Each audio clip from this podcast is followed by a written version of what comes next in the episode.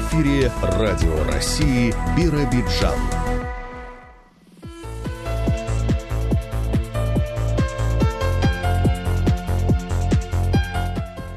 Доброе утро! 8 часов 10 минут в Биробиджане. На календаре четверг, 17 февраля. Вы слушаете программу телерадиокомпании «Бира». У микрофона с вами Андрей Ворсин, за режиссерским пультом Галина Акимова. В ближайшие 50 минут наша рубрика «Прямая связь». Сегодня с информацией от разбордейцев. Далее 500 гектаров целины распашут в этом году в хозяйстве Генри Шишкина из села Новотроицкое. Строительство приюта для собак в Облучье. В ГОКе поддержали обращение местных властей и помогут в возведении приюта. В Облучинском детском саду реализуют краеведческий проект, посвященный малой родине. Подробнее обо всем в материалах наших корреспондентов. Также сегодня вашему вниманию актуальное интервью.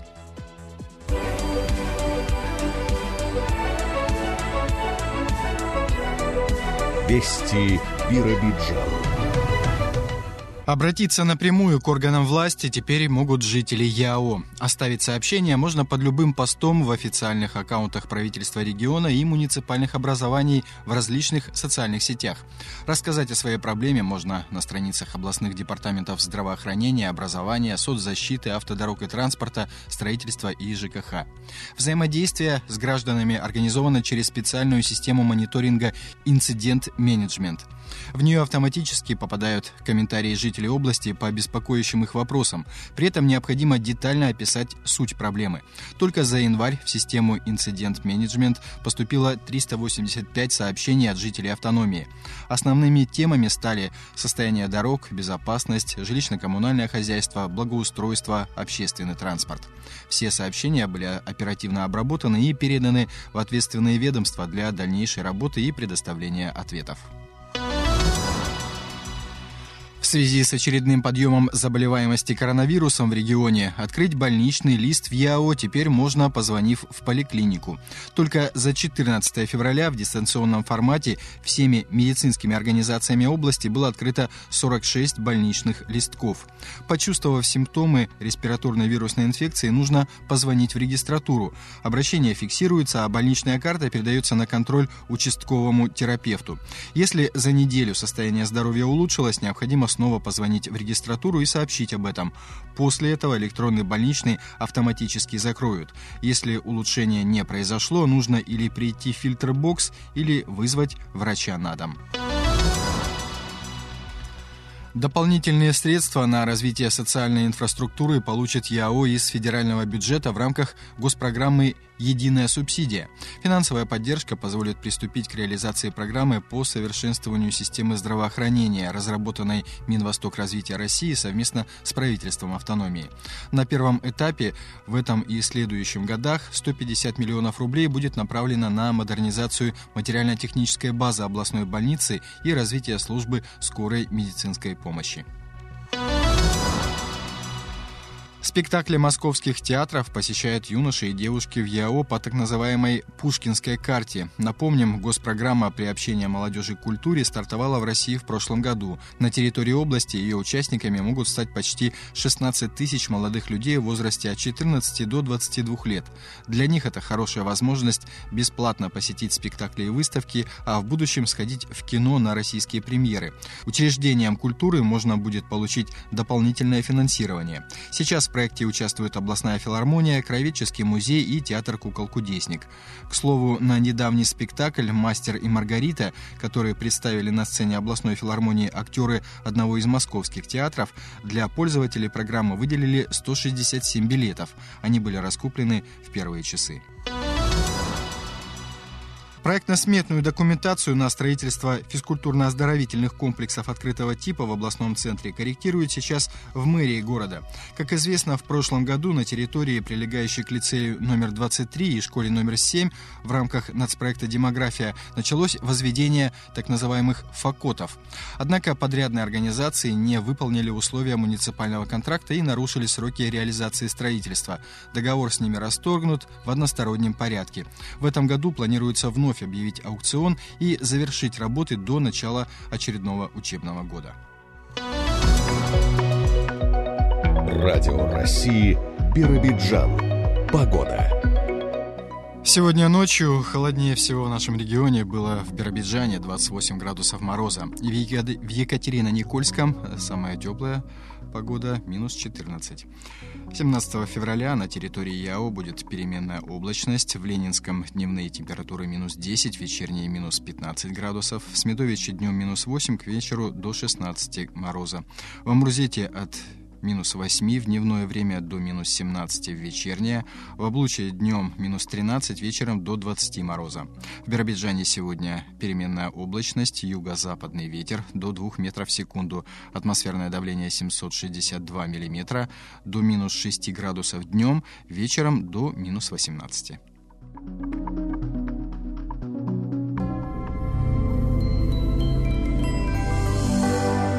Прямая связь. Продолжаем выпуск. Сегодня на прямой связи со студией пресс-служба Управления Росгвардии по еврейской автономии. С нами сотрудник пресс-службы Анна Лукашевич. Доброе утро, Анна, вам слово.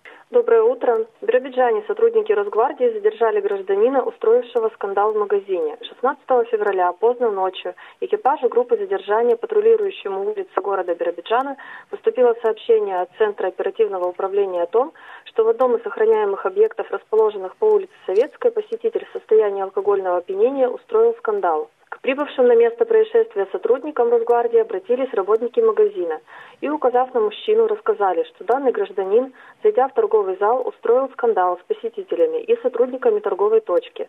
Он громко кричал, нецензурно выражался, размахивал руками, пытаясь учинить драку. Просьбу покинуть помещение мужчина не выполнил и продолжил оскорблять граждан. На неоднократные требования росгвардейцев прекратить противоправные действия гражданин также не реагировал, а наоборот, начал хватать сотрудников за форму и отталкивать их. После неоднократных предупреждений к мужчине была применена физическая сила и средства ограничения подвижности. Подозреваемый доставлен в дежурную часть полиции, где на него составлен административный протокол по части 2 статьи 20.1 КоАП РФ – мелкое хулиганство, сопряженное с неповиновением законному требованию представителя власти. Санкция данной статьи предусматривает наказание в виде административного ареста на срок до 15 суток. В Биробиджане сотрудники Росгвардии задержали мужчину, который находился в федеральном розыске. В дневное время экипаж неведомственной охраны, патрулируя улицы областного центра, двигаясь в районе улицы Трансформаторной, обратил внимание на прохожего, подходящего под описание одной из ориентировок – при проверке документов выяснилось, что в отношении данного гражданина 1984 года рождения, жителя Биробиджана, установлен административный надзор, который он нарушил после чего он был объявлен в розыск. Кроме того, ему было запрещено покидать место жительства в определенные законом часы. Задержанный доставлен в дежурную часть полиции. Сотрудники Росгвардии задержали гражданку, подозреваемую в мелком хищении. В дневное время сотрудники вневедомственной охраны получили сообщение о срабатывании охранной сигнализации в одном из супермаркетов, расположенных по улице Шалома Лехима. К прибывшим по указанному адресу росгвардейцам обратился сотрудник торгового заведения. Он пояснил, что остановил гражданку, которая пыталась принести через антикражную систему неоплаченный товар на сумму более одной тысячи рублей. Женщина не расплатилась за продукты питания. Стражи порядка установили личность подозреваемой в хищении. Ей оказалась местная жительница 1973 года рождения. Задержанная доставлена в дежурную часть полиции для составления административного протокола. На этом у меня вся информация. Спасибо. О последних событиях у росгвардейцев нам рассказала представитель пресс-службы Анна Лукашевич.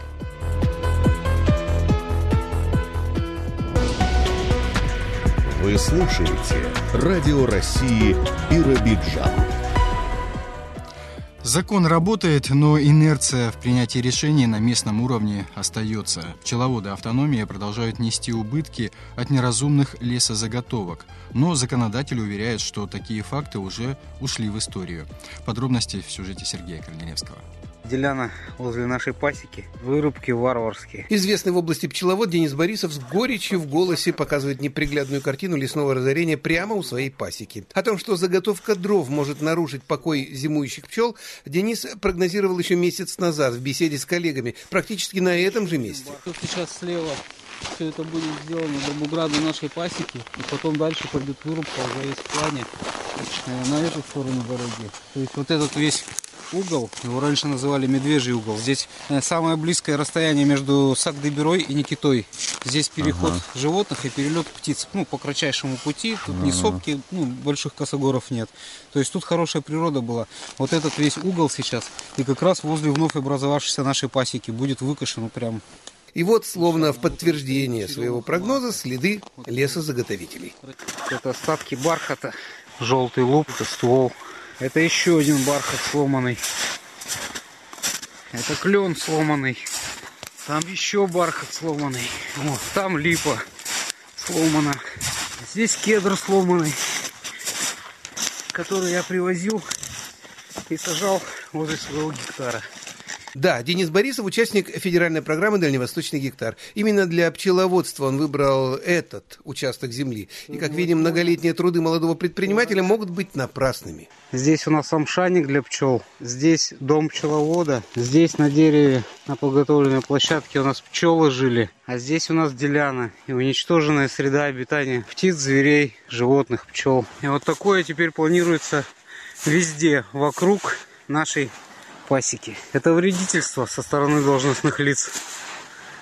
Да, действительно, ситуация не из приятных. В конце минувшего года приняты изменения в областной закон о пчеловодстве, согласно которым в районах развитого пчеловодства запрещена вырубка медоносов в радиусе трех километров от стационарных пасек. И тем более непонятно, почему вот такие вырубки стали возможными. По мнению инициатора законопроекта, депутата Законодательного собрания ЕАО Андрея Голубя, местные власти не должны были выделять деляны в радиусе трех километров вокруг пасеки для заготовки дров в декабре 2021 года, зная, зная, что в январе 22-го закон начнет работать. Закон вступил в силу 14 января. Деляну для заготовки, для собственных нужд граждан там выделили в декабре месяце. Зачем надо было выдавать порубочные билеты? Они имели право их выдать, эти билеты. Но чисто с человеческой точки зрения здравомыслия, зачем это надо было делать? Вот сегодня с этим разбирается природоохранная прокуратура. Это один частный случай, вот такой, да, получился. Но больше они права, конечно, не имеют выдавать порубочные билеты там в 60 метрах от пасеки, грубо говоря. Это факт. Второе. Заготовка идет не медоносов. И для этого у нас есть контролирующая служба – это лесники наши. Заготавливать другие породы деревьев можно, конечно, иначе мы останемся вообще без древесины. Говорить эффективности, неэффективности закона по одному случаю, конечно, так не очень, наверное, будет корректно и правильно. Мы будем обязательно заслушивать и департамент лесов, когда, ну, хотя бы пройдет там первый квартал или, может быть, полгода, как реализуется этот закон. Сегодня управление лесами вышло с еще одной инициативой вообще запретить запретить вырубку медоносов на территории еврейской автономной области в целом. Давайте посмотрим, подумаем. Я говорю, пожалуйста, у вас есть ассоциация пчеловодов, союз пчеловодов еврейской автономной области. Больше ста человек. Хоть одно предложение дайте на самом деле. Что необходимо сделать? Какую норму надо прописать? Не дают? Мы им присылаем наш законопроект. Тишина стоит. Как с ними работать, я не очень понимаю тоже. Таким образом, судя по информации, как говорится, из первых рук, рубки у амшаников, пасечников автономии далее недопустимы и проводиться не будут. Но актуальным остается вопрос совместной работы на благо развития отрасли. И как будет развиваться ситуация, зависит не только от законодателей, но и от самих пчеловодов. Сразу на 500 гектаров планируют увеличить весной посевные площади под сою и зерновые в одном из крупнейших сельхозпредприятий автономии КФХ Генри Шишкина в селе Новотроицкое Ленинского района. Как рассказал Алексей Минаеву, глава хозяйства, в апреле здесь начнут распахивать целинные земли. Специально для этого ранее в хозяйстве закупили мощную технику отечественного и зарубежного производства.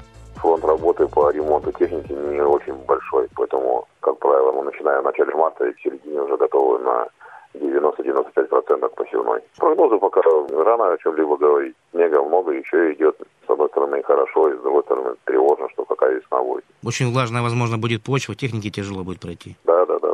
Ну а техника у вас новая в основном, да? То есть здесь нет таких проблем? Нет, обновляем парк ежегодно. То есть большие трактора нового у нас, Виллер 385 лошадиных сил. Ну и также в строю еще наши старые советские К-700 тоже помогают. А иностранная техника, там же вот запчасти, например, это сложно их выписать, да, или наоборот проще? Ну да, последние 2-3 года с этой пандемией, то есть иностранная техника у нас в основном китайская, и проблемы возникают. То есть период доставки их в разы увеличился. Но при желании всегда можно привезти через Уссурийск. Сложновато, конечно, чем было раньше, когда работала Ленинская таможня. Что с реализацией сои, Геннадий Николаевич? Ну, жалуются все фермеры, что очень тяжело ее сбыть сейчас. А у вас какая ситуация? Ну, сбыть не тяжело, просто цена не устраивает. Потому что когда начиналась уборка, наше хозяйство мы успели реализовать по 40 рублей, наверное, 50%. Цена потом резко обрушилась из-за закрытия границ, из-за затоваривания переходов на Уссурийске. При рыночной цене сегодня удобрений ГСМ запчастей хотелось бы, чтобы цена сои была, конечно, побольше, чем сейчас предлагает на рынке. Поэтому вот большинство хозяйств сою держат в амбарах, тем хорошую цену. А предлагает какую цену сейчас? Доходит до максимально 38, но это протеин, чтобы был больше 39. А так как в этом году год был засушливый, я считаю, по этой причине у большинства протеин еле-еле дотягивает до 39. Поэтому цена с протеином 35-36, цена в районе 35 рублей за килограмм. А почему им так важен протеин? В основном сейчас все идет на переработку пищевую промышленность. Протеин высокий, значит больше выход продукции, которую получается из переработки сои. Те, кто предлагает небольшую цену, они потом отправляют сою к нашим производителям, получается, да, в России? Да, везде, и нашим, и китайским. То есть это рынок, где цена туда и отправляется. Тенденция последнего года, вот, например, в прошлом году очень много появилось на рынке представителей непосредственно заводов. То есть если раньше занимались в основном перекупы, которые покупали у нас, по одной цене продавали по другой на заводы. А в 2021 году уже появились непосредственно представители самих заводов, и как бы маленькая все цена повыше, так как прямая покупка товара производителей переработчика. Ну вы что-то планируете сбывать вот сейчас или подождете, пока цена поднимется все-таки? Ну, ждем, конечно, поднимется, потому что у меня знакомый есть китаец, с ними держит, поддерживаем связь. Китай цена сои дошла уже до 75 рублей за килограмм. Ну, а порты не открывают пока из-за пандемии, получается. Да, уссурийске там открыты, но очень тяжелая маленькая пропускная способность. И очень много, говорят, скопило сои на пропускном пункте. И поэтому здесь пока на внутреннем рынке у нас большое приобретение сои никто не занимается. По зерновые площади те же останутся или, может быть, даже увеличите? У вас-то сбыт хорошо налажен. Будем смотреть тоже по погоде, по срокам, потому что на любую сельхозкультуру есть свои агротехнические сроки посева. Если погода будет позволять, возможно, увеличим гектар на 100 зерновых. Семена заложены. А так, не меньше прошлого года, конечно. Вы семена не обновляете, Геннадий Николаевич? Вам нет необходимости? Или вот стараетесь как-то? Ну, в прошлом году обновили, в этом году, наверное, не будем. В прошлом году мы обновили и ячмень, и овес, и пшеницу. Семена у нас первой репродукции. В этом году, скорее всего, не будем приобретать. Вы каждый год распахиваете целинные земли, увеличиваете посевные площади. Есть такие планы на нынешний год? Что-то еще увеличить? Да, конечно, конечно. Это основная задача, для чего и приобреталась вся эта энергонасыщенная техника, чтобы именно у нас еще впереди 2000 гектар целины, которые нужно поднимать. А это очень трудоемкий процесс и финансово затратный. Но однозначно от этого не отступаем. В этом году планируем гектар 500 еще целины ввести в оборот. Ну, а отдачу от них ждать хорошую стоит только через год-два, наверное. Года два-три. Да, даже два-три где-то так. У нас уже есть практики ввода целины в оборот. И вот только в прошлом году мы получили первую отдачу от этой целины. Не разочарованы? Оно стоило того? Ну, стоило, конечно. В прошлом году, вот, следующего засушливого года, а целина нас вот выручила, и поэтому средняя урожайность получилась не такая маленькая, как у соседей. Целина все надает свое. И жара не так сильно повлияла на вас все-таки? Хоть дожди, хоть немного, но шли. Да, да, на целинные земли, на почвах суглинок, а более такие темноземные, и жара сильно на них не повлияла. Прокуроры должны реагируют на сообщения в СМИ о нарушении прав граждан. Очередная прокурорская проверка была проведена, потому что в Ленинском районе приостановили автобусное сообщение на муниципальных маршрутах. Комментарий помощника прокурора Ленинского района Галины Примак. В публикациях обращено внимание на нарушение прав жителей ряда населенных пунктов Ленинского района из-за отмены движения общественного транспорта – на маршрутах номер 1 Ленинская, номер 101 Воскресеновка, номер 102 Венцелева, номер 103 Кирова, номер 104 Преображеновка, номер 105 Лазарева. Установлено, что автобусное сообщение между населенными пунктами Ленинского муниципального района приостановлено с 11 февраля. Сложившаяся ситуация возникла в связи с невыплатой администрации района субсидий МУП Ленинская ТП за обслуживание муниципальных маршрутов регулярных перевозок. По информации администрации Ленинского муниципального района, указанные выплаты автотранспортному предприятию не произведены в связи с оформлением электронно-цифровой подписи должностному лицу, уполномоченному проводить финансовые операции. По данной причине положенная предприятие субсидия не произведена. В рамках проверки прокурор района Анатолий Толстихин 10 февраля 2002 года объявил исполняющей обязанности главы администрации Ленинского муниципального района ЯО Ольги Комаровой предостережение о недопустимости нарушения закона и потребовал принять комплекс мер по восстановлению транспортного обслуживания населения на территории района. В настоящее время прокуратурой осуществляются необходимые проверочные мероприятия, направленные на восстановление нарушенных прав граждан. Проведение проверки прокуратуры области взято на контроль.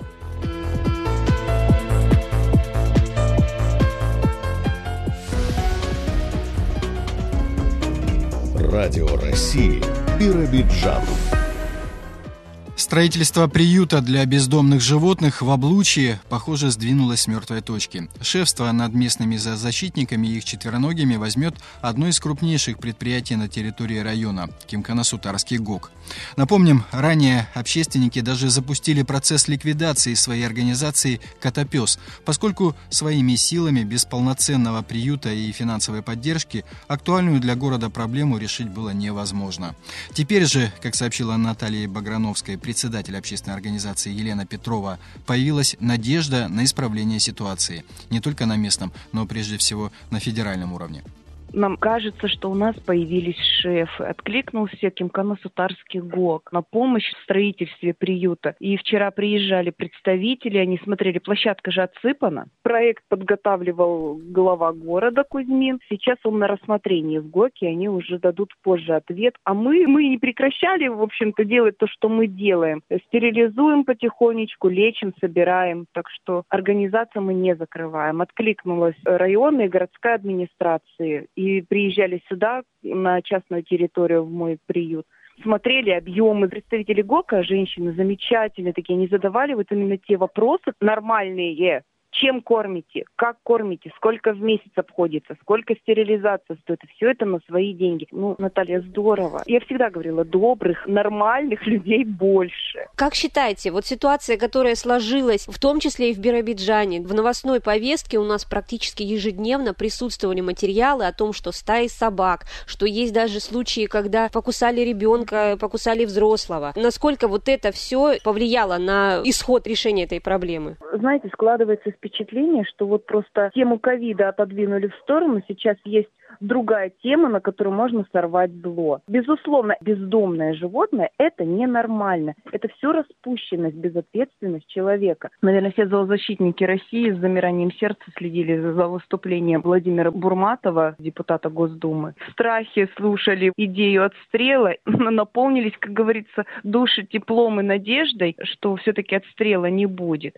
Будет выделение федеральных средств, будет строительство приютов. И вот рычаги управления, то есть то, о чем говорили зоозащитники. Бурматов такие методы решения этой проблемы предлагал, которые, конечно, не за месяц и не за год, но они решаемы. Не должно быть стай на улице, не должно быть свадеб. Честно, когда свадьба, я даже боюсь проходить. Ну, страшно, Наталья, знаете, вот страшно. Это зверь. И у них в момент свадьбы отключаются мозги, у них работают только инстинкты. Не дай бог там подскользнешься, махнешь руками, они реально воспримут это как угрозу. Это страшно. Это ненормально. Если живет собачка какая-то во дворе, где она стерилизована или кастрирована, где она не представляет угрозы, ее обнимают дети, у нас есть такие собаки. Безусловно, и поднимался вопрос о постоянном содержании собак, которые не поддаются социализации в приютах. Это все будет федерально финансироваться. Это не будут волонтеры из последних сил, отказывая себе в колбасе в удовольствиях, тратиться на содержание животных. Большинство собак, большинство не бездомные,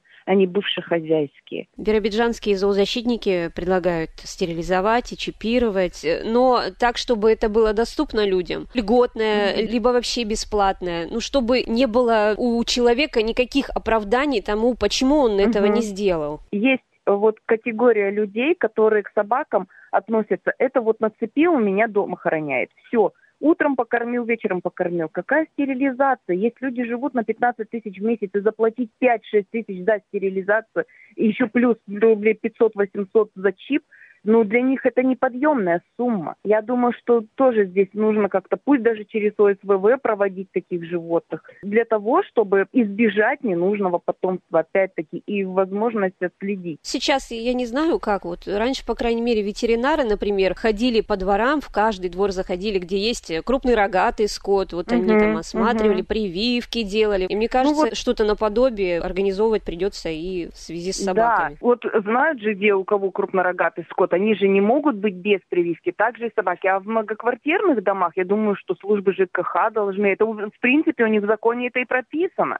По сути, они должны знать, где у них проживают животные, и проверять у них документы, чтобы они не были для человека заразными, опасными. Тоже бешенство вакцинироваться должны. А у нас это единичный случай, когда граждане вакцинируют своих собак от бешенства. Людей приходится воспитывать. Вот смотрите, какие снегопады. Много очень у нас видео в интернете, что дикие звери выходят в населенные пункты. Те же лисицы, еноты, они несут инфекцию. Если наши животные будут не привиты, они станут разносчиками вообще. Это страшно. В Облучинском детском саду номер 4 реализуют большой проект, посвященный малой родине. Ребят знакомят с историей города, с земляками, а еще предлагают помечтать о будущем. Подробности в интервью Жанны Пановой со старшим воспитателем Мариной Тико. Программа наша называется «Краеведческая азбука» для детей среднего и старшего возраста. Мы считаем, что краеведение – это одно из самых мощных средств воспитания детей дошкольного возраста. Программа эта очень актуальна, нацелена она на развитие у дошкольников нравственных чувств, воспитание любви и уважения к малой родине, родному краю. Были поставлены цели, задачи, какие мы будем реализовывать в этом проекте. Совместная деятельность, целевые прогулки по городу, экскурсии с различной тематикой по городу и области, праздники, тематические выставки. Вот. Также дидактические подвижные игры, проблемные ситуации, были беседы, где живет человек, дом, в котором мы живем, мой город, мой район, малая родина, моя улица. Также у нас встречи с родителями, где родители могли рассказать о своей профессии. Детям это очень интересно. Также мы встречаемся с ветеранами Великой Отечественной войны,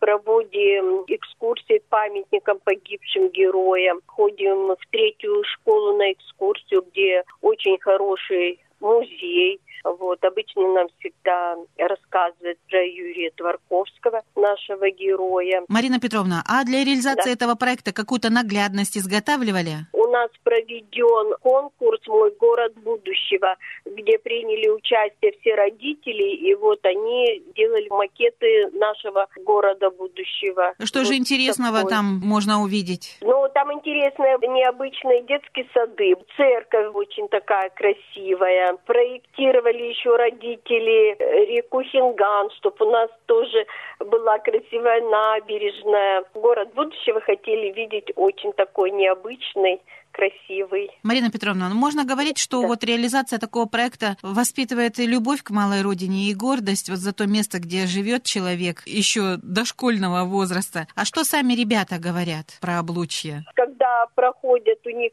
знакомство с улицей, вот, то каждый ребенок про свою улицу вместе с родителями рассказывает. Детям нравится город, они уже знают герб нашего города. И можно сказать, что узнать, почему та или иная улица так называется, это уже да. исследовательская да. такая малая работа. Да, это исследовательская работа. Они также проходят еще викторины, такие вот «Моя область ЕО», где вот назовите реки РИО, например, сколько заповедников, сколько заказников. И еще викторина была, вот в каком году построили школу, в честь кого назвали площадь Красных Партизан, в каком году где началась история облучек, как называлась первая улица у нас в городе и почему ее так назвали. Вот это вот дети уже знают, что у нас улица называлась Невским проспектом, потому что строители были из Санкт-Петербурга, и они вот назвали эту улицу Невским проспектом. Дети уже вот знают про улицу братьев Завадских, тоже, что это были наши солдаты Великой Отечественной войны. Улица Денисова, что это пограничник погиб при задержании. Дети вот старшие подготовительные группы, их постоянно с этим знакомят. И у нас очень много книг. Конечно, по облучью мало, но вот по области красочно иллюстрировано этого много. И ребятам все это доступно? Они могут смотреть? Конечно. У нас много фотографий про наш город в прошлом или как он постепенно строился. Это все доступно, все это дети смотрят. У нас же тематическое планирование, там отводится специально одна неделя, вот именно которая посвящена нашему городу. Педагоги уже на основании нашего большого проекта, нашей программы, они делают подпроекты, и вот в течение недели реализуют более уже углубленно. И вот еще хочу, чтобы вот это вот именно отметили Владислав ЦАП, вы, конечно, его знаете. Я его тоже знаю очень хорошо, потому что мы с ним жили в одном доме. И у нас есть папка с его картинами, то, что он рассказывает, как он это рисует. Вот он именно наш человек, наш Облучинский, такой у нас художник жил в нашем городе. И, в общем, хочется, чтобы он к нам когда-нибудь приехал со своей выставкой.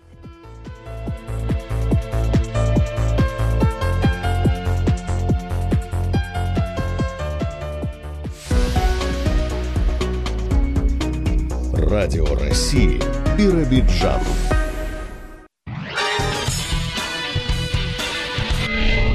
Актуальное интервью студии радио Гатрикабира сегодня наш постоянный автор, но на этот раз как председатель регионального отделения Всероссийской общественной организации «Русское географическое общество» Тамара Рубцова. Тамара Александровна, здравствуйте. Здравствуйте. И вы впервые у нас вот по линии этой организации, поэтому давайте слушателям прежде всего скажем, почему так получилось, что вы, кандидат биологических наук, теперь занимаетесь еще и географией? Очень интересный вопрос. Я-то кандидат биологических наук, а по основному основному образованию я учитель географии и биологии и поступала в Комсомольский на Амуре государственный педагогический институт в первую очередь из-за географии. Я любила и люблю географию, и поэтому я считаю, что вполне логично и обоснована моя должность в Русском географическом обществе. Региональное отделение у нас действует на территории Еврейской автономной области с 2010 года, а вы председатель, ну вот буквально пять месяцев. Давайте, может быть, нашим слушателям скажем об истории вообще вот этой организации организации всероссийской? Эта организация одна из солидных, серьезных и ответственных. Всероссийская именно общественная, некоммерческая организация. Она была создана по высочайшему повелению императора Николая I в 1845 году, 18 августа. И, кстати, 18 августа отмечается День географа. Идея создания вот этого общества принадлежала адмиралу Федору Петровичу Литке, воспитателю первого председателя Русского географического общества великого князя Константина, сына Николая I. И во все времена русское географическое общество возглавляли представители императорского дома Романовых, знаменитые путешественники, исследователи, государственные деятели. Среди учредителей русского географического общества были знаменитые ученые, мореплаватели, например, тот же Литке, Крузенштерн, Врангель, Семенов-Тиншанский и другие. Кстати, Семенов-Тиншанский так интересно говорил о русском географическом обществе. Это свобода свободная и открытая для всех – кто проникнут любовью к родной земле и глубокой, несокрушимой верой в будущность русского государства и русского народа. Корпорация. Русское географическое общество внесло крупнейший вклад в изучение как европейской России, так и азиатской, Урала, Сибири, Дальнего Востока, Центральной Азии, но и многих зарубежных стран, материков. В том числе и по территории нашей области проходили экспедиции по поручению Русского географического общества ну, я как ботаник больше знаю о путешествиях Маака, Прада, Комарова, которые проходили в XIX веке, и именно по поручению русского географического общества. Люди совмещали вот свои научные исследования с теми задачами, которые перед ними ставило это общество. И вот в 1851 году открыли их первые два региональных отделения Русского географического общества. И в то же время, кстати, было открыто Приамурское отделение Русского географического общества в Хабаровске. То есть с 1851 года. Основными направлениями деятельности Русского географического общества и сейчас являются научные экспедиции, исследования, образование и просвещение населения, охрана окружающей среды, природы, издание книг и, конечно же, работа с молодежью, популяризация знаний о географии. И в настоящее время, с 2009 года, президентом Русского географического общества является Сергей Кожугетович Шойгу. Ну и тогда же был создан попечительский совет Русского географического общества, который по настоящее время возглавляет президент России Владимир Владимирович Путин. И во многих регионах созданы такие попечительские советы, и часто их возглавляют именно губернаторы регионов, руководители законодательных собраний, которые всячески помогают работе своих региональных отделений. Поэтому хотелось бы, чтобы в нашей еврейской автономной области тоже был такой попечительский совет. И общими усилиями мы делали бы доброе, благое дело по изучению нашего края, популяризации краеведения и привитию в хорошем смысле слова патриотизма жителей нашей области. То есть, Тамара Александровна, попечительский совет – это вот ближайшая, может быть, задача ваша. А если говорить об активизации деятельности Русского географического общества на территории нашего региона, то ведь в конце января вот вы даже оформили документы и получили свидетельство о государственной регистрации некоммерческой организации нашей. Совершенно верно. Дело все в том, что до этого года мы являлись просто частью большой организации. Мы сейчас тоже будем ей являться, но уже как некоммерческая некоммерческая общественная организация, региональное отделение Всероссийской общественной организации Русское географическое общество в Еврейской автономной области. А следовательно, мы можем именно от лица отделения юридической организации участвовать в конкурсах, различных грантах. На наш счет непосредственно могут перечисляться какие-либо пожертвования, спонсорская помощь и многое другое. Но кроме этого мы сдаем свои членские взносы небольшие, в размере 300 рублей в год. Они тоже, естественно, все попадают на на наш счет, и мы ими тоже будем распоряжаться для того, чтобы выполнить намеченные нами планы. А планов у нас громадье. Про планы мы скажем сейчас, но вы, рассказывая об истории, упомянули Семенова Тяньшанского, который сказал, что вот в эту корпорацию русское географическое общество вход открыт всем. А что собой представляет угу. наша организация, вот сколько членов здесь? И, конечно, вот тоже открыта дорога всем желающим. В нашей организации в настоящее время 80 51 человек. И хочется отметить, что в декабре наши ряды пополнили 9 человек, а совсем недавно мы приняли еще 13 человек. Это люди самых различных профессий, различного возраста, от совершенно молодого и до 70 там и более лет. Но при этом люди неравнодушные, люди молоды душой, они хотят что-то делать, созидать, быть полезными, участвовать самим в исследованиях непосредственно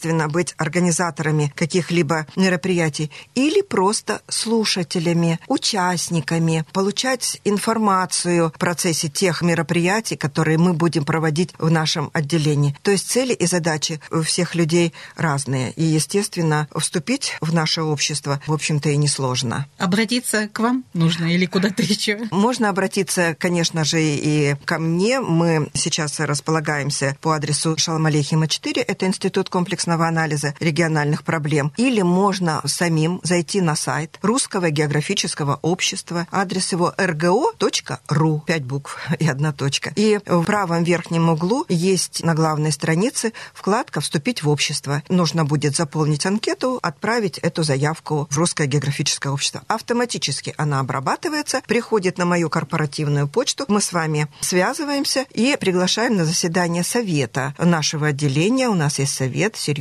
орган, 11 людей в этом совете. С вами беседуем, принимаем решение о вступлении вас в организацию. Вновь отправляем материалы в Москву, где выписывается вам членский билет. Тамара Александровна, спасибо за эти подробности. Может быть, кому-то из наших слушателей пригодится вот эта информация. А что касается направлений деятельности, задач, которые стоят перед нашей организацией региональной, то ведь здесь сразу несколько таких вот главных да, моментов. Конечно. Мы составляем план работы организации по 21 направлению. Причем я сразу хочу сказать, как составлялся наш план. В прошлом году мы обратились ко всем членам нашего отделения и попросили высказать свои предложения для внесения в план. Причем мы обратили внимание на то, что укажите, пожалуйста, готовы ли быть вы ответственным исполнителем или просто участником. В результате вырисовалась довольно-таки интересная картина, когда часть людей захотели взять на себя руководящую роль в том или ином проекте или мероприятии и быть ответственными исполнителями, за что я им очень благодарна. При дальнейшем анализе мы сформировали план нашего отделения, которое состоит из большого количества пунктов, 20, 30, я даже, кстати, не считала,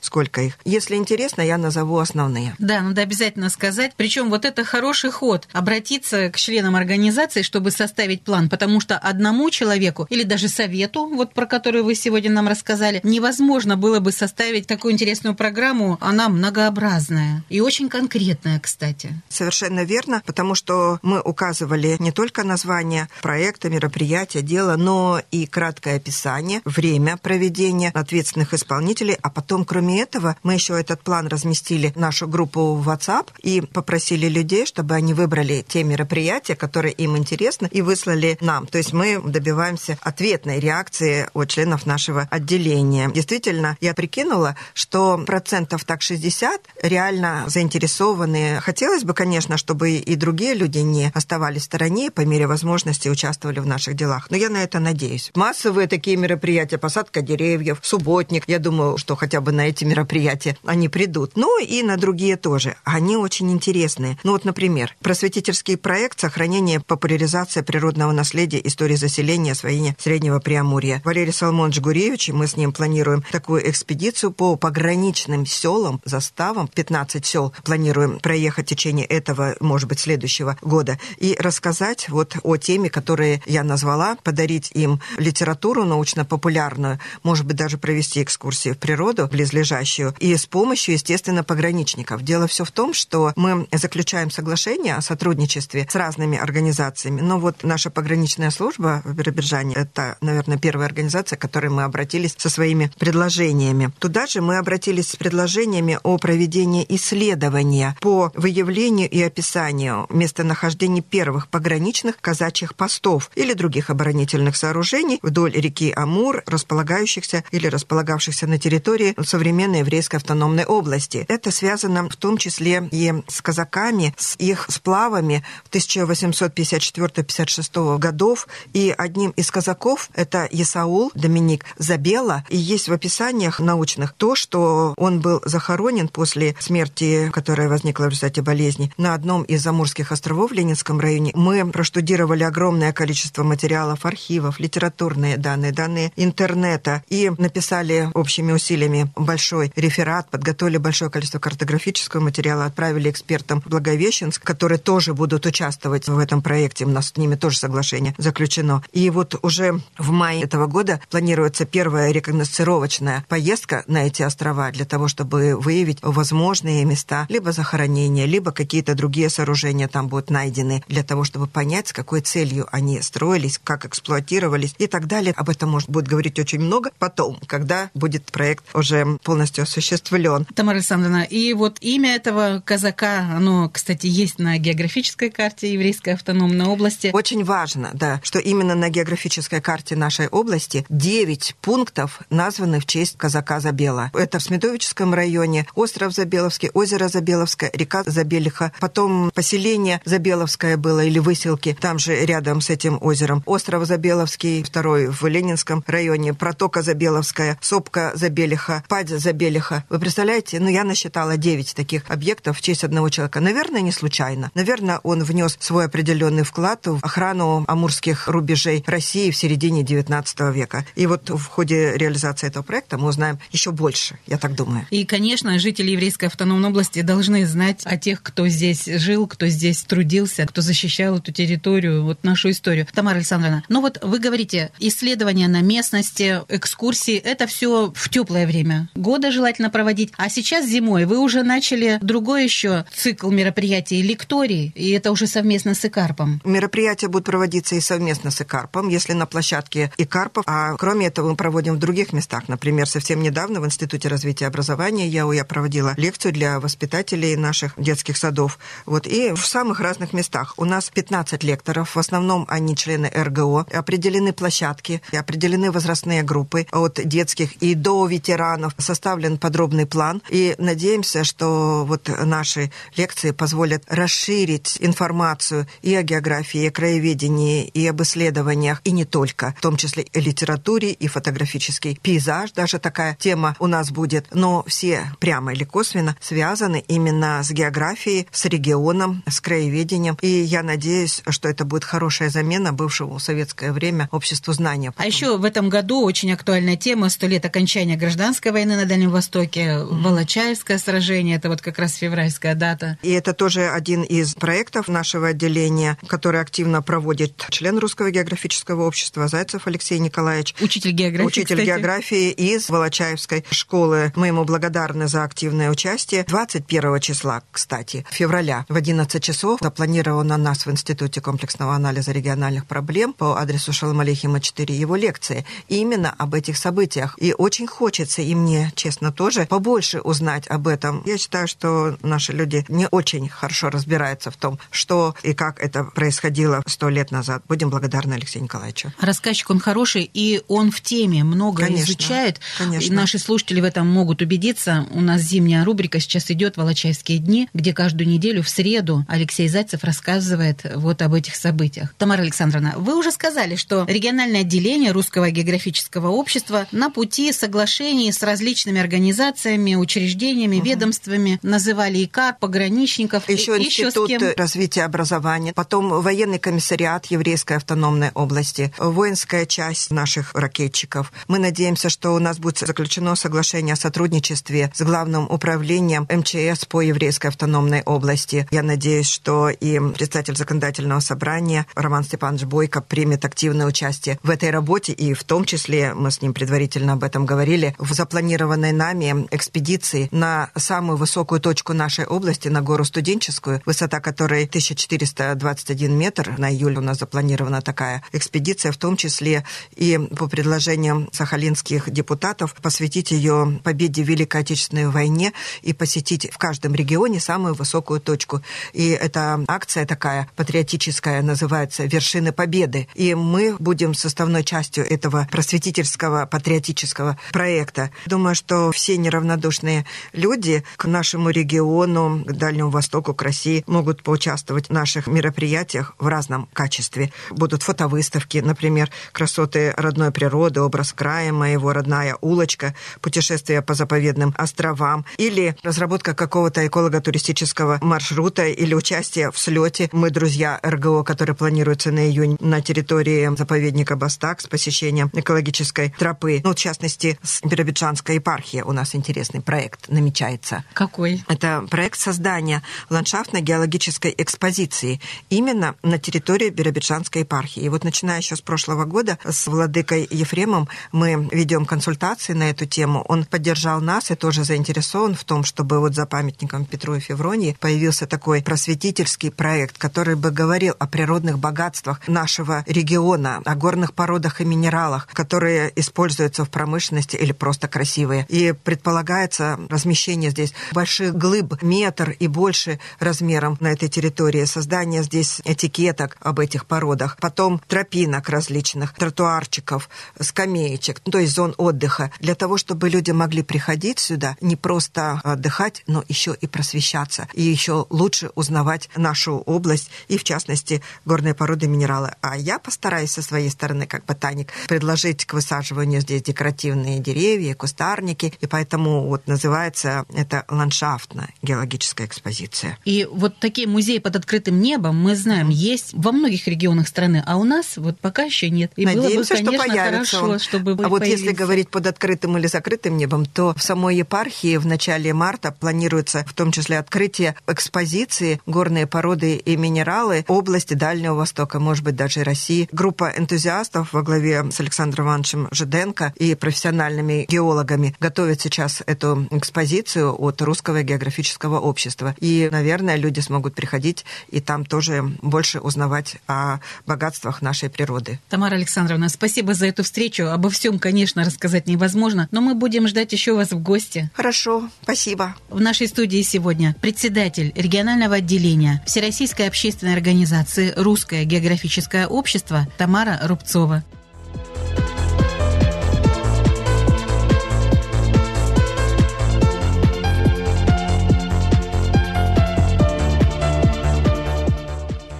Восемь часов 59 минут в Биробиджане. Наш утренний выпуск на этом завершен. Напомню, что программы радио ГТРК Бера вы можете найти на сайте beratv.ru, вкладка «Радио России». Следующее включение в 14.30. Вашему вниманию материалы наших корреспондентов и рубрика «Откроем книгу». Вы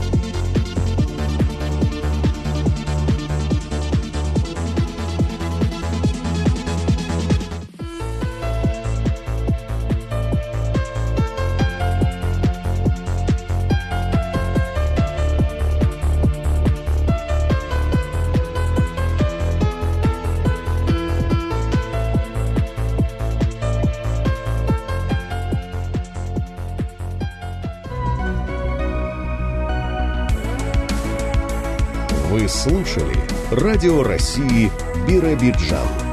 До новых встреч!